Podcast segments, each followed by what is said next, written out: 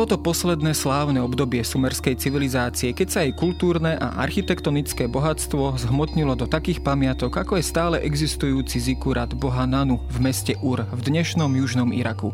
Napokon toto mesto dalo aj názov celej epoche. Tretia dynastia z Uru, ktorá zaznamenala svoj mocenský vzostup i pád na prelome 3. a 2. tisícročia pred našim letopočtom, dodnes fascinuje archeológov a historikov. Priniesla prepracovanú štátnu správu, pôsobivú infraštruktúru a majestátne stavby, ktoré inšpirovali staroveké ríše aj v ďalších storočiach. Jej náhly koniec dodnes vyvoláva otázky, na ktoré sa snažia odpovedať aj slovenskí archeológovia. Čo nám z tohto ohormujúceho kultúrneho dedičstva zostalo a ako sa sumerská stopa prejavovala v dejinách Mezopotámie aj v ďalších storočiach? Počúvate pravidelný týždenný podcast Dejiny. Moje meno je Jaro Valen, som zodpovedným redaktorom časopisu Historická reví a rozprávať sa budem s historikom a archeológom Drahoslavom Hulinkom zo Slovenského archeologického a historického inštitútu.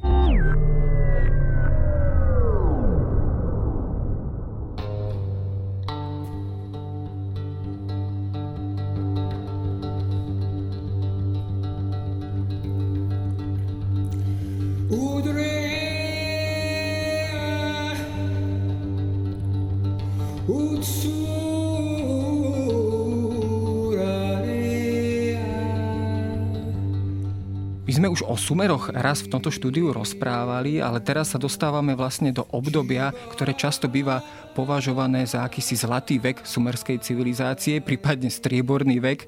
A samozrejme závisí to od hodnotenia. O akom časovom rámci vlastne teda hovoríme? Ja som to teda naznačil prelom 3. a 2. tisícročia pred našim letopočtom. Čo bolo vlastne pre túto dobu v tom politickom kontexte Mezopotámie vlastne dôležité? No vlastne my hovoríme o období, ktoré začalo niekedy okolo roku 2110-2116, záleží od chronológie, pre našim letopočtom a skončilo cca okolo roku 2000 alebo pred rokom 2000 pre našim letopočtom. A je to obdobie tretej dynastie z Uru, ktorý mnohí považujú badatelia za vrchol sumerskej civilizácie na tej kultúrnej, administratívnej a spoločenskej báze a je to prvýkrát, nehovorím, že iba, ale aj v réžii Sumerov, keď sa vytvoril centralizovaný štát. My centralizovaný štát z tejto južnej Mezopotámie, kde kráľovstvo 3. dynastie z Uru bolo, poznáme z čias Akadskej ríše, ktorú založil predtým Sargon I. Ale vtedy to bolo viac menej aktivita najmä akadských vrstiev, akadských vojakov, aj keď to prepojenie bolo veľmi výrazné s Sumermi, ale teraz hovoríme o nejakom takom už sumersko-akadskom období, keď aj tá sumerčina sa znova vracia do administratívy a do diplomácie. Vlastne zakladateľ toho sumerského štátu, teda dynastie z Uru, opäť vrátil sumerský jazyk na ten post administratívy, diplomácie, ale aj, by som povedal, náboženských textov. Čiže tu už možno hovoriť o nejakej sumersko-akadskej symbióze, ktorá pretrvala, lebo ten akadský element sa nedal odčiadať preč. Tá akadčina tam bola, aj ten akadský element prítomný už od toho včasodňastického obdobia okolo roku 2500 letopočtom. Tak tu skôr hovoríme o nejakom takom tom akadsko-sumerskom období, alebo sumersko-akadskom období, keď sumerčina bola jazykom vládcovským, aj keď mohli byť vládcovia prípadne, alebo úradníci aj akadského pôvodu. A akadčina bola jazykom rozšírením ako hovorovín, dokonca aj medzi obyvateľstvom, ktoré bolo sumerského pôvodu. Keď sa pozrieme ešte na túto symbiózu akadsko-sumerskú, samozrejme Sumer máme zapamätaný, reflektujeme ho ako tú pôvodnú starú kultúru, ktorá je tam zhruba od roku 3000, respektíve ešte pred rokom 3000 pred našim letopočtom. Akadský element prišiel až teda neskôr, podstatne neskôr. Ako si ich máme predstaviť ako určitých nájazdníkov, ako určitých barbarov z pohľadu Sumerov, a ako vlastne došlo k tejto symbióze, k nejakému spolunažívaniu? Keď sa pozeráme na to pôsobenie kultúr, etník v prostredí Blízkoho východu a Mezopotámie, tak tam sa najčastejšie stretávame s etnikami, ktorí mali semický pôvod a medzi nimi patrili aj Akadi. Čiže ono tie semické etnika v tomto prostredí asi existovali už dlhodobo alebo sa formovali dlhodobo a tí Sumery boli kvázi nejaký taký cudzí prvok, ktorý niekde v 4. tisícročí prenikol na územie terajšej južnej Mezopotámie, pravdepodobne okolo roku 1500-1600, možno skôr, iní vravia, že neskôr. Doteraz táto väzť nie je úplne vyriešená. My jednoznačne hovoríme o Sumerov až od roku 2900 alebo 3000 pred našim letopočtom. Čiže tí Sumery tam boli istým spôsobom taký cudzí prvok, ktorý vlastne bol jazykovo eliminovaný, lebo nemal žiadnu jazykovú príbuznosť s okolitými, pravdepodobne s okolitými etnikami a etnickými spoločenstvami. No a ten akadský prvok, kvázi semitský akadský prvok prenikal medzi tých Sumerov už v období, v časodynastického obdobia sumerskej civilizácie, čiže tých sumerských kráľovstiev z čias eposu o Gilgamešovi. A práve toto vlastne spôsobilo, že tí Akadi sa infiltrovali do toho sumerského prostredia, mnohí sa dostali na vedúce posty, dokonca aj mnohé kráľov, napríklad známa kráľovna Puaby z priestoru Uru, čo vykopal britský archeológ Ronald Woolley, tak vlastne mal aj akadské meno. Čiže tí Akadi sa infiltrovali do toho prostredia už počas toho obdobia od tej polovice, možno aj skôr, 3. tisícročia pred našim letopočtom. No, oni vytvorili, dá sa povedať, prvú veľkú ríšu v tomto prostredí Mezopotámie. V podstate prvý centralizovaný štát.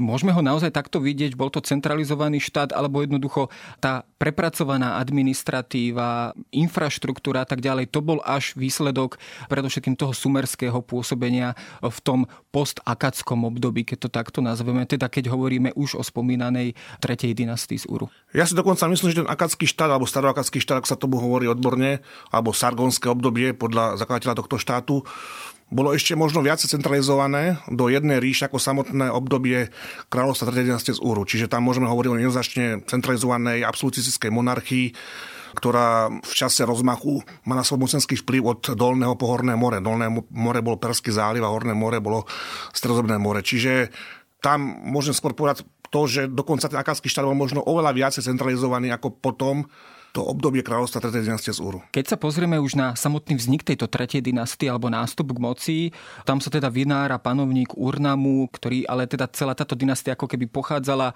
myslím, že z Uruku a svoje mocenské centrum presťahovala do mesta Úr. Aké to bolo prostredie? Bol to politický chaos? Bolo to akési bezvládie v celom prostredí južnej Mezopotámie po úpadku akadskej moci? Tam boli tie vnútorné rozpory, ktoré súviseli vlastne s kultúrno-mocenským rozpormi, vojenskými rozpormi, ale potom tam boli aj rozpory čiastočne podľa jazykových prameňov naznačené aj istou silou zo strany pôvodných Sumerov alebo aj ľudí, ktorí chceli návrat k sumerskej tradícii, či už k sumerským náboženským obradom, k sumerskému jazyku, k sumerskej administratíve. To bola jedna časť takých tých ostredivých síl, ktoré negatívne pôsobili na akadskú ríšu. A samozrejme aj ekonomické rozpory jednotlivých provincií, ktoré boli ovládané jedným centrom zo strany Akadu. A do toho všetkého prenikli na územie terajšej južnej Mezopotámie Gutejci. Najmä do ich východných častí. A títo Gutejci prenikli vlastne z pohory Iránu, iránskej Vysočiny a veľmi negatívnym spôsobom zasiahli do toho prostredia už aj tak upadajúcej akadskej ríše. No a tieto Gutejci boli istým spôsobom záhadný národ, možno aj indoeurópskou pôvodu, to nie je úplne isté, ktorí ale boli veľmi, by sa dalo povedať, charakteristicky jednoduchým spôsobom života a ovládli najmä východné časti tej južnej Mezopotámie, ale nemali nejakú takú tendenciu, ako iné etniká, sa nejak kultúrne tak etablovať, aby vytvorili nejaké fakt vysoko vyspelé, centralizované kráľovstvo alebo mestské kráľovstva. No a oni de facto spravili iba to, tí Gutejci, že to celé v tom priestore južnej Mezopotámie ešte viacej deštruovali. Potom, ako sa ich moc oslabovala, tak sa vynárali znova opäť mestské sumerské kráľovstvá a najznámejšie z nich bolo vlastne kráľovstvo Lagaš-Girsu, kde vládol král Guda, ktorý de facto vládol veľmi autonómne, už Gutejci absolútne neohrozovali a dokonca on sám ohrozoval susedný Elam a dokonca riadil celý obchod na území južnej Mezopotámie, ale absolútne nemal záujem ovládnuť celú krajinu, čiže tým myslím celý priestor južne od terajšieho Bagdadu, ale zvraďoval svoje Lagašské kráľovstvo. No a v tomto prostredí upadajúcich Gutejcov po úpadku akadskej ríše a po smrti Gudeu bola tendencia znova vytvoriť nejaký centralizovaný štát, lebo sa osvedčili s tým spôsobom na území južnej Mezopotámie, ktorý by nejakým spôsobom nahradil tú akadskú ríšu, ale, a to je tam dôležité, bol tam veľmi silný návrat po tej sumerskej tradícii. Akomkoľvek zmysle, či už jazykovom, politickom, diplomatickom a inom. A tento kvázi tlak vyšiel zo strany urudského vládcu Utuchegala, ktorý bol pôvodne z Umy. Z Umy vždy vychádzali vládcovia, ktorí chceli centralizovať Irak. Ale on preniesol svoje sídlo do Uruku a mal tendenciu znova nejakým spôsobom centralizovať južnú Mezopotámiu.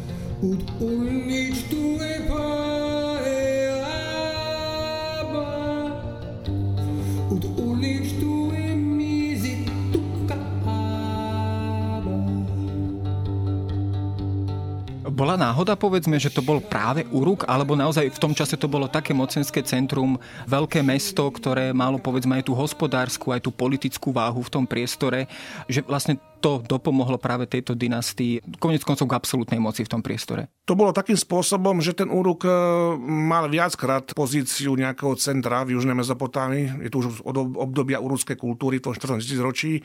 Potom samotný, možno prvý zjednotiteľ, alebo prvý pokus o veľké zjednotenie Sumeru pred nástupom Akadskej ríše zo strany umského kráľa Lugal-Zageziho bolo také, že tiež presídlil svoje centrum do Uruku. Ten Uruk mal veľmi výraznú pozíciu ako významného mestského centra s vybudovanou veľmi dobrou infraštruktúrou na vtedajšiu dobu, s vynikajúcim zázemím, či už mocenským, politickým, ale aj hospodárskym. Čiže ten Uruk bol istým spôsobom symbol toho, čo ten Sumer a tie jeho mestá predstavovali dosť výrazne. A rovnako tým symbolom bol aj podobný Úr, ale aj možno čiastočne kráľovstvo s mestom Uma a Lagaš. Ale ten Uruk nejakým spôsobom vždy na tom západnom okraji lákal. Možno to súviselo aj s tým, že nebol pod priamou hrozbou tých východných nájazdov zo strany tých iránskej Vysočiny. No a práve tu Utuchegal mal tendenciu odtiaľ to vlastne zjednotiť ten priestor do jednotného štátu a na miestodržiteľský stolec alebo na stolec v sídle provincií alebo za guvernéra dosadil Ure v podobne významnom meste muža menom Urnamu. Viaceré pravene hovoria, že to Urnamu bol asi pravdepodobne brat tohto Utuchegalu. No a tento Urnamu bol uzurpátor. Vlastne eliminoval moc tohto svojho kráľa z Utuchegala. De facto prebral moc a založil novú dynastiu v meste Úr a tak završil ten opätovný znesovací proces po páde Akadskej ríše, oslabení Gutejcov a po smrti lagašského kráľa Gudeu a založil tretiu dynastiu z Úru, ktorá centralizovala moc celého južného Sumeru, to teda územie od Bagdadu smerom na juh, k Perskému zálivu, ale svoj vplyv postupne táto, by som povedal, už aj ríša, mala aj v severnej Mezopotámii a istých obdobiach zasahovalo aj do územia štátu Elam, ale aj na územie Predného východu smerom k Stredozemnému moru. K tomu sa samozrejme všetkému ešte dostaneme, ale ty si spomínal teda, že v tomto období, v tom postakadskom, sa práve v tom sumerskom prostredí prejavoval záujem vrátiť sa k tej sumerskej pôvodnej tradícii, ale keď sa pozrieme na to obdobie pred Akadskou ríšou, tak naozaj v tej južnej Mezopotámii nájdeme množstvo takýchto mestských štátov. Nikdy to nebolo predtým centralizované. Tu naopak sa stretávame s centralizovanou mocou. Bol to práve ten nový prvok práve tejto tretej dynastie, a ktorý si povedzme oni priniesli aj z toho akadského obdobia a akým spôsobom vlastne táto centralizácia prebiehala? No čiastočne áno, tam ide o to, že vlastne aj samotný Sumeri ešte pred nástupom Akadovej moci, alebo samotné obyvateľstvo, ktoré pravdepodobne už vtedy bolo sumersko-akadského pôvodu, v južnej Mezopotámii pred nástupom Sargona veľkého moci a vznikom Akadskej ríše malo tendenciu sa centralizovať a boli tam pokusy o to už. Bože, z okolitého sveta videli, že tá centralizácia má istý zmysel a že to mestské hospodárstvo založené na mestskom štáte možno nie je také produktívne ako je centralizovaná ríša. Tak teste pred Sargonom I sa o to pokúsil o centrálnu ríšu a skôr sa mu to aj takmer úplne podarilo a dokonca sa vraví, že ovláda aj veľké územia v okolí južnej Mezopotámie, to bol Lugal-Zagezi z Umy, ktorý presídlil svoje sídlo do Uruku. Čiže to bol taký prvý sumerský pokus, takmer úspešný, dosiahnuť centralizovanú ríšu, ktorá ukazovala veľké mocenské, ale aj politické, aj administratívne výhody na fungovanie obyvateľstva daného územia. Ale de facto jeho úspech zastavil čašník alebo komorník z Kišu, Akad Sargon, a tu tento jeho nápad prevzal a on založil v mene Akadov Akadskú ríšu. Čiže tam tie tendencie o zjednotenie Sumerov badáme už aj v tom včasodnesickom období sumerských mestských štátov, lebo vykazovalo určité výhody voči malým politickým celkom. No a keď sa ale pozrieme z perspektívy toho, že vlastne dnes už poznáme samozrejme centralizované štáty, je to pre nás samozrejmosť, v tom období sa to ale rodilo. Akým spôsobom sa vlastne ten štát centralizoval? Bola to povedzme záležitosť výstavby nejakých nákladných stavieb, infraštruktúry, alebo bol to naozaj prepracovaný úradnícky systém, ktorý povedzme ako prvý Sumerčania takýmto spôsobom realizovali? No ten štát sa centralizoval najmä vďaka tomu, že Sumeri fakt mali asi najprepracovanejší administratívny systém na území Blízkeho východu. To bola vlastne otázka, prečo ten centralizovaný štát nevytvorili skôr. No a Sumeri pochopili počas Akadskej ríše, že centralizovaná ríša je to najlepšie, čo môže pre tento región byť. A alebo Sumeria a Akadi, lebo oni tam žili už spoločne, tak preto vlastne už ani nebolo nejakým spôsobom veľmi prekvapivé, že ten zjednocovací pokus vzniku centralizovaného štátu na území Južnej Mezopotámie nabral rýchly spád po oslabení moci Gutejcov na jej území. Čiže okamžite, ako náhle sa naskytla príležitosť, tak prvý možný král založil znova opäť centralizovanú ríšu, ale čo musím povedať, že ju prezentoval veľmi vyspelým administratívnym systémom.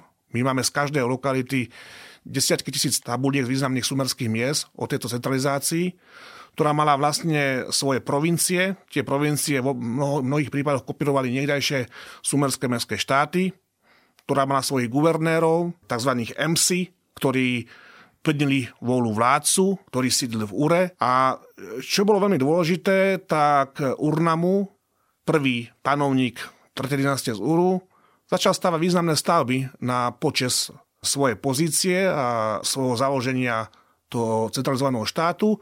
A také najvýznamnejšie stavby z tohto obdobia, ktoré začal stávať, sú chrámovité, vežovité stavby, tzv. Zikuraty. A aj v kontexte toho de facto bol Urnamu prvý vládca na území Sumeru, alebo Sumeru Akadu, ktorý sa de facto zbožtil. On sa vyhlásil za boha, čo najmä medzi sumerskými vládcami mestských štátov nebol moc obvyklý jav, a nebol potom ani odtedy obvyklý neskôr v tom starobabylonskom období. Môžeme to pokladať, povedzme, dnešným moderným slovníkom, že to bola taká prvá efektívna štátna propaganda, ktorá teda nejakým spôsobom pripravovala akýsi štátny kult absolútneho vládcu, a táto ideológia alebo táto propaganda mala poslúžiť, povedzme, pre tie centralizačné účely. Vieme to takýmto moderným slovníkom dnes pochopiť? Samozrejme, v tomto boli podľa mňa majstri ešte starovekí Egypťania a Sumeri boli v tomto popri nich, ešte by som povedal, nie že zaostalejší, ale ten spôsob života bol daný na báze ľudské slobody oveľa výraznejšie a nebol tak determinovaný náboženstvom ako v Egypte. Ale toto bola taká klasická propaganda, by som skôr povedal, svetského štátu, ktorý de facto využil ten náboženský prvok. Niečo na spôsob, ako to bolo v Rímskej ríši. Na rozdiel od Egypta, kde ten náboženský prvok bol minimálne rovnocenný. Čiže tu na vlastne dominovala tá svetská moc. Napríklad v starovekom Egypte dominovala vždy, popri faraónovi mali kňazi veľmi významné postavenie a tá náboženská moc bola porovnateľná a to musel ten panovník vždy brať ohľad a respektíve jeho zbožtenie sa muselo s tým stotožňovať. Čiže tu by som povedal, že Sumeri boli oveľa väčší pragmatici a tento pragmatizmus sa prejavil aj v tom centralizovanom štáte, napriek tomu, že sa Urnamu vyhlásil za boha. Čo bolo zaujímavé, že tí Sumeri mali veľmi prepracovaný podnikateľský systém, ktorý bol neskôr až atakovaný totalitne tým centralizovaným štátom, lebo videl v tom možnosti zbohatnutia toho štátu. Mali normálne manufaktúry na výrobu keramiky, na výrobu medi, na výrobu aj bronzu. To neboli nejaké dielničky, to boli normálne, by som povedal, staroveké továrne, ktoré mali 100-200 zamestnancov a ktoré pracovali na spôsob dnešných podnikov. A tento spôsob takéhoto fungovania práve vyvrcholil v tom období 3. dynastie z Uru, lebo ten centralizovaný štát umožnil takto fungovať, a to aj vďaka tomu, že bol obchod na väčšom priestore, že ten štát vedel poskytnúť priestor na rozsiahle podnikanie, až neskôr to využil takzvanými totalitnými rôznymi administratívnymi zásahmi, aby z toho mohol ťažiť financie do centra v Ure. Čiže po tej administratívno podnikateľskej aj funkčnej stránky bolo kráľovstvo 3. dynastie z Uru ukážkou, by som povedal. Ty si spomenul tieto totalitné tendencie, hlavne asi teda v tých neskorších rokoch, alebo v tom neskoršom období tejto 3. dynastie. Bolo to naozaj tak, že si môžeme vlastne túto ríšu alebo toto kráľovstvo predstaviť tak, že postupom času ten štát čoraz viac sa presadzoval, čoraz väčšiu moc získaval na úkor, povedzme, svojich obyvateľov. Bolo to, povedzme, hospodárstvo, bola to ekonomika, ktorá bola aj takýmto spôsobom, povedzme, že opäť použijem dnešný slovník, kolektivisticky riadená. Tam bol problém v tom, že po Urnamovi nastúpil na vládcovský trón jeho syn Šulgi a ten Šulgi bol istým spôsobom možno jeden z najideálnejších vládcov v priestore Južnej Mezopotámie a možno Mezopotámie vôbec. Čiže aj keď u ňo pretváralo nejakým spôsobom isté zbožtnenie, alebo bol určovaný vlastne bohmi za vládcu, tak ten jeho systém politiky bol tak spravený, že vyhovoval obyvateľstvu na to, aby mali dôstojný život. Čiže tam ten systém bol nastavený tak administratívne pragmaticky, že bolo výhodne byť pastierom, bolo výhodne byť remeselníkom, bolo výhodne vlastniť obrovské remeselné dielne, napríklad na výrobu koží, napríklad na výrobu asfaltu, na výrobu tehál. Tam sa tehali vyrábali podobným spôsobom manufaktúrne ako teraz a vo veľkom množstve, len páse s tehlami ťahali osly alebo ľudia, teraz ich ťahajú vlastne elektrické alebo iné motory. Čiže tam ten systém bol už tak prepracovaný, že ten Šulgi de facto sa zaslúžil rovnaké možnosti pre život, pre všetkých obyvateľov, pokiaľ neboli otrokmi. Ďalej založil jeden z prvých významných zákonníkov vôbec. Ten Šulgov zákonník de facto bol rovnako významný ako neskorský zákonník Hammurapiho, len sa o tom tak nehovorí. A tam ten zákonník bol oveľa pragmatickejší ako ten Hammurapiho. Nebol napríklad oko za oko, zub za zub. Tam za niektoré prehrešky sa dávali iba poplatky, či už spôsobom dania striebra alebo obilia. A čo bolo ešte dôležité, dal veľké práva ženám. Tie ženy tam mali svojím spôsobom na vtedajšiu dobu veľké možnosti. Napríklad, keď sa žena rozviedla, mala právo na náhradu škody, pokiaľ ten rozvod nezapričinila ona. Rovnako sa žena mohla vlastniť majetok, mohla istým spôsobom podnikať, rovnako ako muž. Čiže ten Šulgi nastolil takú istú rovnosť, aby tí ľudia mali veľmi dobré podmienky na fungovanie v tom štáte a ten štát sa aj istým spôsobom rozvíjal a počas toho jeho fungovania nebolo vidno žiadne nejaké sprísahanie, ktoré by niekto zorganizoval, alebo nejaké tendencie eliminovať jeho moc. Čiže vtedy vlastne dosiahla tá krajina vrchol a to totalitné správanie absolutistické Šulge bolo také, ktoré môžeme stotožiť s nejakým osvieteným panovníkom, ktorý nechával ľuďom možnosti na žitie. Samozrejme, otrokárstvo existovalo. Tam sú zákony, kde napríklad, keď má muž dieťa s otrokyňou, tak to dieťa je otrokom, alebo rozhodne sa o tom na mestskom súde daného mesta, že či bude alebo nebude otrokom. Čiže to tam bolo. Len potom bol problém už v Šulgiho nástupcoch, ktorí neboli schopní nejakým spôsobom v tej jeho tradícii pokračovať. A de facto ten štát oveľa výraznejšie priškrcovali. Práve vtedy nastali tie administratívne zásahy. Tá administrácia, ktorú môžeme nazvať ako niečo ničivé, ktorá chcela nejakým spôsobom ťažiť z toho výhodného spôsobu života tých ľudí, ktorí podnikali, de facto ťahali z nich dane, aby mali vlastne zisky z toho, čo tvorili ostatní ľudia a tým pádom tá spoločnosť začala byť nespokojná, lebo štátna moc na čele s kráľom uzurpovala ich výdobytky a uzurpovala ich bohatstvo, ktoré získali, ale takým spôsobom, že to bolo až nadmieru únosnosti pre fungovanie toho daného remeselníka, alebo vlastníka dielňa, alebo vlastníka pasienkov, alebo vlastníka nejakej budovy, ktorú prenajímal. Čiže potom už ten štátny zásah bol väčší a bol taký, ktorý prekračoval úmernú mieru na normálne fungovanie hospodárstva a ekonomiky. No, samozrejme, to určite aj súvislo s vonkajším ohrozením tohto štátu. Tam sa samozrejme postupom času začali objavovať nepriatelia.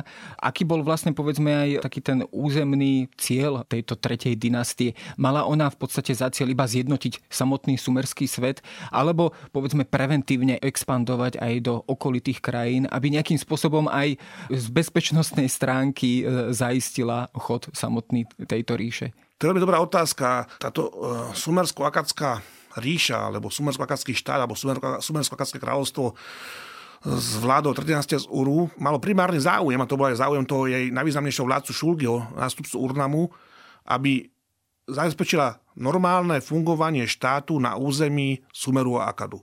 Čiže južnú časť tvoril Sumer, severnú tvoril Akad. To, že úspech tohto štátu presahoval aj hranice tohto územia, koľkokrát nezapričinili ani nejaké vojenské ambície tých kráľov, napríklad Urnama Šulgiho, ale úspech toho štátu. Skrátka, ten štát bol príťažlivý. Preto je napríklad zaujímavé, že máme vlastne kultúrne fázy v severnej Mezopotámii, napríklad Tel Braku, to je známy Nagar, kde kopal manžel Agaty Christy Maloven, ale aj z iných lokalít, napríklad Tel Chuera na severovýchode Sýrie, na severe Mezopotámie. Potom, ako som povedal, ten Tel Brak, to bolo tiež v Sýrii, na severe Mezopotámie.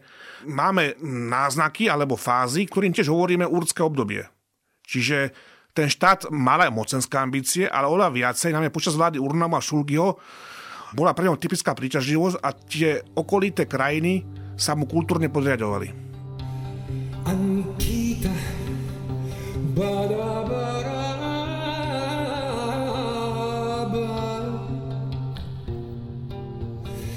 أنت بدر سرابا.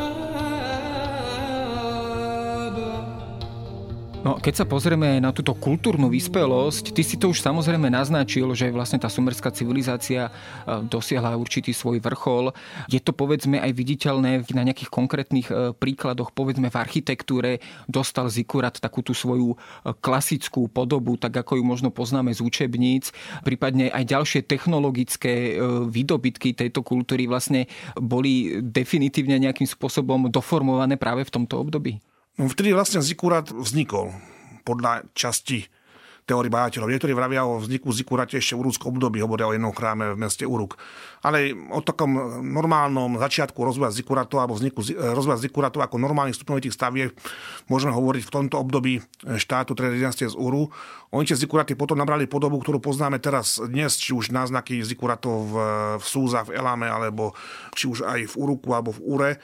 Tak oni boli prestávané v neskorších obdobiach, najmä v novom babylonskom období bola taká veľká renesancia prestavby Zikuratov alebo obnovy alebo opravy Zikuratov.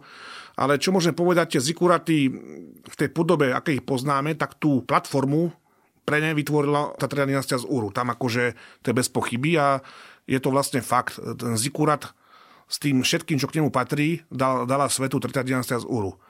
A čo je pre táto dynastia z Uru typické, to sú obrovské mestské aglomerácie, ktoré dosahovali aj 400-600 hektárov, ktoré presahovali rozsah tých miest z 600-dynastického obdobia sumerského. A čo ešte pre tieto mesta typické sú tie obrovské priestory s tými manufaktúrami, s tými dielňami, ktoré sú dokonca aj blízko chrámov. Čiže tá hospodárska činnosť bola neuveriteľná. Tá sa dá porovnávať až možno hospodárskou činnosťou v Rímskej ríši. Čiže tam bola obrovská produkcia priemyselná, by sa dalo povedať. No ja som si pri tomto štúdiu tejto témy aj tak ako povšimol takú informáciu, teda, že sa aj výrazne zlepšovala infraštruktúra, stávali sa cesty. Ako si to vôbec môžeme predstaviť? Boli to nejaké pevné cesty, ktoré spájali jednotlivé mesta, jednotlivé centrá tejto ríše, jednotlivé aj hospodárske strediska. Čiže bola tu povedzme nejaká čulá obchodná výmena, čulé cestovanie, presúvanie sa obyvateľstva. No tie cesty boli šťastie spevnené a to z vypálených tehál, z veľmi kvalitných. Dokonca z týchto tehál boli dláždené cesty aj v mestách, čiže ulice, ale niekde boli tieto cesty aj spevnené priamo mimo mestami.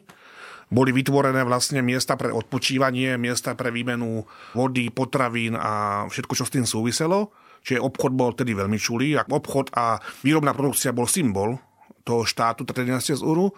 No a ten obchod bol vynikajúci. Siahal vlastne od Egypta alebo východného Stredomoria až po indický subkontinent, až po Afganistan. Čiže teda dynastia z Uru kontrolovala obchod s lapis lazuritom, významným tým okrasným tovarom, nerastom z priestoru Afganistanu. Kontrolovala obchod s Indiou.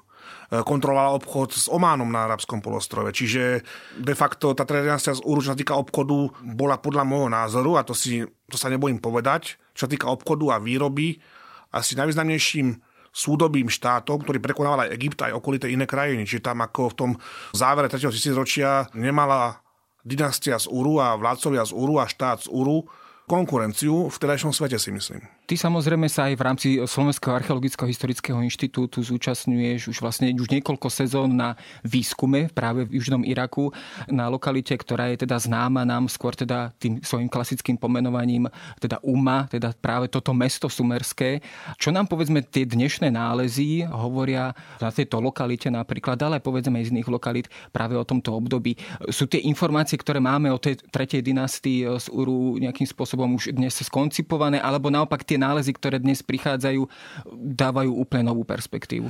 Celý problém nálezov tretej dynastie z Uru je ich množstvo. To je obrovské množstvo keramiky, obrovské množstvo textov tabuliek. Napríklad ste spomínali Umy, máme len z vykrádania lokality. Známych viac ako 30 000 tabuliek, z ktorých prevažná časť pochádza z tretej dynastie z Uru.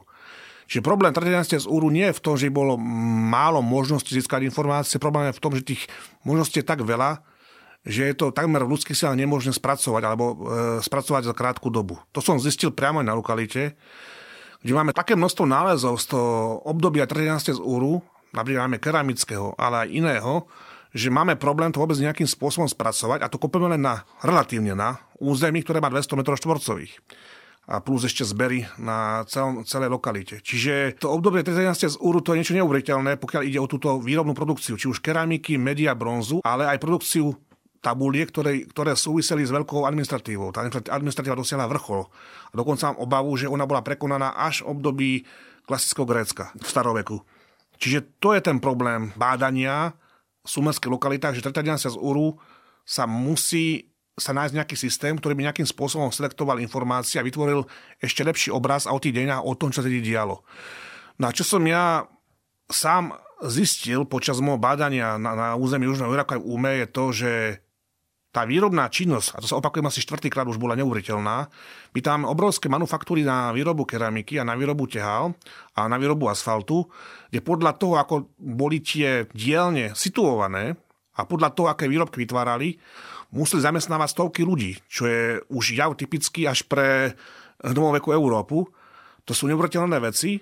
A plus my kopeme v Ume. A Uma je zaujímavá tým, že je to jedno z mála veľkých miest na území niekdajšej Tretadianstva z Uru, ktorá nemala zikurat. A najprv som si myslel, že to je slabosť Umy, ale teraz už viem, že to slabosť Umy nie je, lebo Uma bola na východnom okraji, alebo na východnej časti tej krajiny, ktorú ovládala Tretadianstva z Uru a de facto kontrolovala všetok obchod s východom a s juhovýchodom. Čiže obchod, ktorý išiel z Afganistanu, z Indie, z Arabského polostrova, z Ománu, z Perského zálivu. Čiže oni nemali v tomto meste zameranie na to, aby tu riešili náboženské otázky. Na to boli iné mestá, ako Eridu, Nippur, ako bol samotný Úr alebo Uruk. Ale Uma bola de facto, aj podľa písomných pravidel, ktoré máme, de facto ekonomickým centrom, či už na báze výroby, či už na báze obchodu, najvýznamnejším pravdepodobne, z priestoru celej južnej Mezopotámie. Je otázka teraz, či Uruk bol väčší, ale Uruk bol svojím spôsobom zaujímavý skôr z toho náboženského hľadiska z pozície bojny Ištar a z pozície boha An, ale Uma má asi podľa môjho poznania, a ja sa už pohybujem v priestoru južnej Mezopotámie 6 rokov, má najvýznamnejšie hospodárske zázemie a obchodné v rámci celej južnej Mezopotámie. Naozaj, keď takto o tom hovoríme, tak tá civilizácia vyzerá byť naozaj na špici tých daných možností, ktoré v tom období existovali. Keď sa pozrieme na tie nasledujúce obdobia, Starobabylonská ríša a ďalšie jednotlivé ríše, ktoré sa potom striedali na území Mezopotámie, sú povedzme aj porovnateľné z toho technologického hľadiska, civilizačného, kultúrneho práve s týmto relatívne krátkym obdobím existencie tejto tretej dynastie, respektíve čerpali práve či už Starobabylonská ríša a ďalšie jej nástupnícke ríše práve z tohto sumerského dedičstva? No, ja stále hovorím, že to sumersko-akkadské dedičstvo, lebo ako ma zase niektorí kolegovia napadli, že zvýhodňujem Sumerov. Tu by som chcel povedať jednu vec, že možno taký nahromadený v tej dobe civilizačný výdobytok alebo výdobytky sa tak skoro už Mezopotámii neobjavili. Či už na báze kultúrnej, či už na báze výrobnej, priemyselnej, ekonomickej. Fakt, po tejto stránke bola tá tretia dynastia z Uru dlhodobo ťažko prekonateľná, preto bola aj vždy nejakým vzorom dosiahnuť to isté, čo dosiahla ona v tých nasledujúcich obdobiach. Môžem povedať, že tá tretia dynastia z Uru dala človeku z toho právnického hľadiska taký spôsob na sebarealizáciu, ako v rámci iných kultúr neskôr na území alebo štátu na území Mezopotámie, tak skoro nedostal, možno až v novobabylonskom období. A plus tam ešte je dôležité to, že tá tretia dynastia z Uru nemala primárne záujem o nejakú vojenskú aktivitu, ale jej primárne záujem popri vojenskej aktivite bol aj iný. Či už to bol ten obchod, remeslo, výroba, až manufaktúrna výroba a diplomacia. Lebo v iných civilizáciách máme to, že to vojenstvo je tam istým spôsobom, vojenstvo a náboženstvo je najdominantnejšie, ale tu na to bolo iba jedno z tých mnohých vecí, ktoré boli dôležité pre chod toho štátu. A preto aj keď sa tá tretia dynastia z Uru rozpadla, aj z vlastného dôvodu, lebo tí nástupcovia Šulgiho neboli schopní zabrániť ostredivým tendenciám na území toho štátu a plus keď prišli ľudia nazývaní Martu, tzv. Amorti, ďalší Semiti, podobne ako Akady, tak nebola schopná mocensky tomu odolávať a plus tie provincie sa cítili tak veľmi silné ekonomicky, vďaka tomu kvázi dobrému zázemiu, ktoré mali, že sa zachovali macovsky a začali sa trhať. A jedna z prvých tých provincií, ktorá začala trhať, bola Mari, sídlo Mari, na území dnešnej Sýrie, blízkosti irackých hraníc, a ktorá získala aj postupne panovníkov toho amorického pôvodu. Čiže tie vnútorné rozpory a príchod Amoritov semických zo sírskych stepí zamezil rozvoju štátnemu tohto kráľovstva, ale tie kráľovstva a tie štáty pokračovali ďalej, mnohé, a chceli nadviazať na Ur. Normálne akože každý štát, ktorý fungoval aj po páde 3. dynastie z Uru, mal tendenciu nadviazať a vytvoriť niečo také, ako bola krajina 3. dynastie z Uru.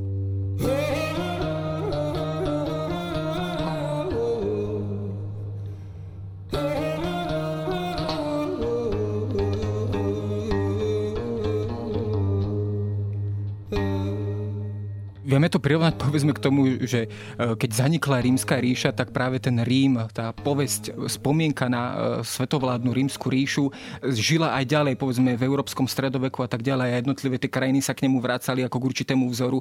Fungovalo niečo teda podobné aj v tomto mezopotamskom období, že práve teda táto dynastia z Uru bola tým pomyselným vrcholom, ktorý slúžila ako vzor pre tie ďalšie kultúry. V mezopotamskom priestore určite. Aj nástupcovia, aj preto vlastne každý sa odvoláva na také dva pramene. Jeden sa nazýva plač alebo nárek na skazov Uru a Sumeru, druhý sa nazýva plač a nárek na skazov Uru. Čiže obyvateľstvo, ktoré už hovorilo z väčšej časti akadsky, stále sa odvolávalo na tieto slávne časy, ktoré padli, a pád týchto slávnych časov je opísaný v týchto dvoch písomných prameňoch. Keď aj po páde tejto dynastie z Uru vznikli dve také mocenské centra, Isina Larsa, a mali kráľov amorického pôvodu, ktorí sa vlastne akadizovali, akadsky asimilovali, lebo ten amorický jazyk bol semický a pravdepodobne dosť podobný tomu akadskému, tak to asi nebol moc veľký problém sa asimilovať. Sa chcel rozvinúť do tej istej podoby, ako bol Ur. Alebo ho chceli ten Ur ovládnuť, dokonca tam boli nejaké náznaky, presunú tam sídlo, či už vládcov z Isidu a potom neskôr z Larsy, ale vždy bol pre nich vzor to kráľovstvo Ur. To kráľovstvo Ur, ktoré bolo silné, mocné a ktoré bolo najmä bohaté a ktoré tvorilo ten ruch toho žitia v celej južnej Mezopotámii. A to potom aj chceli zas vládcovia amorického pôvodu, týchto príšelcov, v Babylone. Zas chceli vytvoriť kráľovstvo, ktoré bolo podobné tomu kráľovstvu, ktoré bolo v Ure. Čo sa im až nakoniec podarilo vládcom Chamurapim, ale ten štát bol oveľa viacej centralizovaný, ako bolo to 3. dynastie z Uru, lebo tou slobodou, preto obyvateľstvo tým podnikaním, bola istým spôsobom daná určitá autonómia tým provinciám, ale pri nástupe babylonskej ríše táto autonómia zanikla. Tam bola tá moc uzurpovaná oveľa silnejšie a ten spôsob fungovania už nebol v rámci tých ekonomicko-spoločenských aktivít taký voľný, ako bol v tom kráľovstve 3. dynastie z Uru. Keď to tak na záver zhodnotíme, ono naozaj tá existencia 3. dynastie z Uru bola v podstate krátka, keď to zoberieme na celú tú šírku dejiny Mezopotámie, v podstate 1,5 storočie. Čím to bolo? Bolo to vlastne tým, že vlastne táto civilizácia zahynula na ten svoj úspech, na ten raketový výstup, na tú špicu, a vlastne to bolo aj príčinou, že sa stala natoľko príťažlivá aj pre rôzne nájazdné kmene a národy, že sa v podstate aj z tohto dôvodu stala neudržateľná. Ono tá Mezopotámia bola vždy príťažlivá. Vždy pri tom zániku daného štátu alebo daného obdobia vrcholového hrá úlohu nejaký príšelec. Dokonca možno takýmto príšelcom boli aj Sumeri niekýto 40 ročí. Spomínal som tam tých Akadov, Gutejcov, potom teraz Amoritov, potom neskôr prišli Kasiti a Churiti a iné. Stále boli nejaké etnika, ktoré nejakým spôsobom eliminovali tie úspechy tých kultúr a tých civilizácií v tom priestore Mezopotámie. S tým tá Mezopotámia sa stretávala celú svoju históriu až po príchod Alexandra Veľkého. To je skladka bol jej údel a údel jej vyspelosti, ktorý jej obyvateľia dali tomuto svetu. Ďalšia vec, čo vlastne spôsobil zánik tej civilizácie, no istým spôsobom, ako si povedal, je samotný úspech, že nástupcovia Urnoma a Šulgiho videli veľký úspech ekonomicko-hospodársky svojej krajiny, tak sa s ňou vyťažiť čo najviac, tak vlastne de facto vytvorili takú administratívu potom, alebo tú administratívu tak dotvorili, aby mohla z toho úspechu ekonomického čo najviac ťažiť a brať to z obyvateľov svojej krajiny. Ten striktný administratívny systém, ktorý potom sa snažil parazitovať na tom bohatstve tých jednotlivcov, to možno malo veľký vplyv na zánik tej krajiny. No a potom to bolo ale veľký tlak štátu Elam, ktorý vlastne bol na východe v Iráne a mal veľký problém s tým, aká bola vyspelá táto dynastia z Uru a jej kráľovstvo. Čiže keď videl, že je v oslabení, či už vnútornom, alebo pod náznakom ataku Amoritov už prvotnom a potom aj dlhodobejšom, tak využil situáciu a v najslabšom momente Elam napadol posledný ten úsek fungovania 3. dynastie z Uru a porazil vlastne posledného vládcu 3. dynastie z Uru, Ibisina, tento elamský útok. Elamský král Kindatu dobil Ur, bol to vládca z dynastie Šimašky zo Sús v Elame, zajal Ibisinu, posledného kráľa, doviedol do Sús a tým pádom hovoríme o zániku tejto krásne ríše alebo krásneho štátu, veľmi inšpiratívneho pre fungovanie neskôr v dejinách. Vtedy vlastne vznikli tie krásne spevy nárek na skazov Sumeru a Uru a nárek na skazov Uru. Ale čo je zaujímavé, tie štáty alebo tie sila tých provincií, oni nezanikli. Dokonca aj tie, ktorí si mysleli, že zanikli, tak nezanikli. A naďalej fungovali v tom systéme výnosného hospodárskeho fungovania, či už obchodu, manufaktúra a iných vecí. A dokazuje to aj to, že napríklad to mesto Uma, kde je kopu slovenských archeológovia, nezaniklo. Mnoho ľudí si myslelo, že napríklad Uma s pádom 13. z Uru padla a zanikla. Nie. Pretrvala, funkčne pretrvala v hospodárstve, v ekonomike, v obchode, dokonca aj v obchode s harabskou civilizáciou v Indii, čo je veľký objav slovenských archeológov. Fungovala aj v starobabylonskom období a kontinuálne fungovala ďalších minimálne ďalších 300 rokov až po obdobie vlády Hammurapího, čo je veľký objav slovenská archeológia nás na Ume, že tá lokalita, kde sa Uma nachádzala, dokázala nám, že tá Uma na nej bola aj v tom starobabylonskom období a nezanikla pádom toho sumersko-akadského kráľovstva 13. z Uru a že aj ona a mnoho ďalších týchto sídiel mestských štátov neustále malo snahu čerpať na tradíciu 13. z Umu. No, aj vďaka tejto práci aj slovenských archeológov sa môžu istým spôsobom prepisovať alebo doplňať dejiny a naša predstava o tejto skvelej kultúre a civilizácii, ktorá možno poslucháčom dodnes bola menej známa, ale o to viac je zaujímavá. Ďakujem za rozhovor, rozprával som sa s Drahoslavom Hurinkom.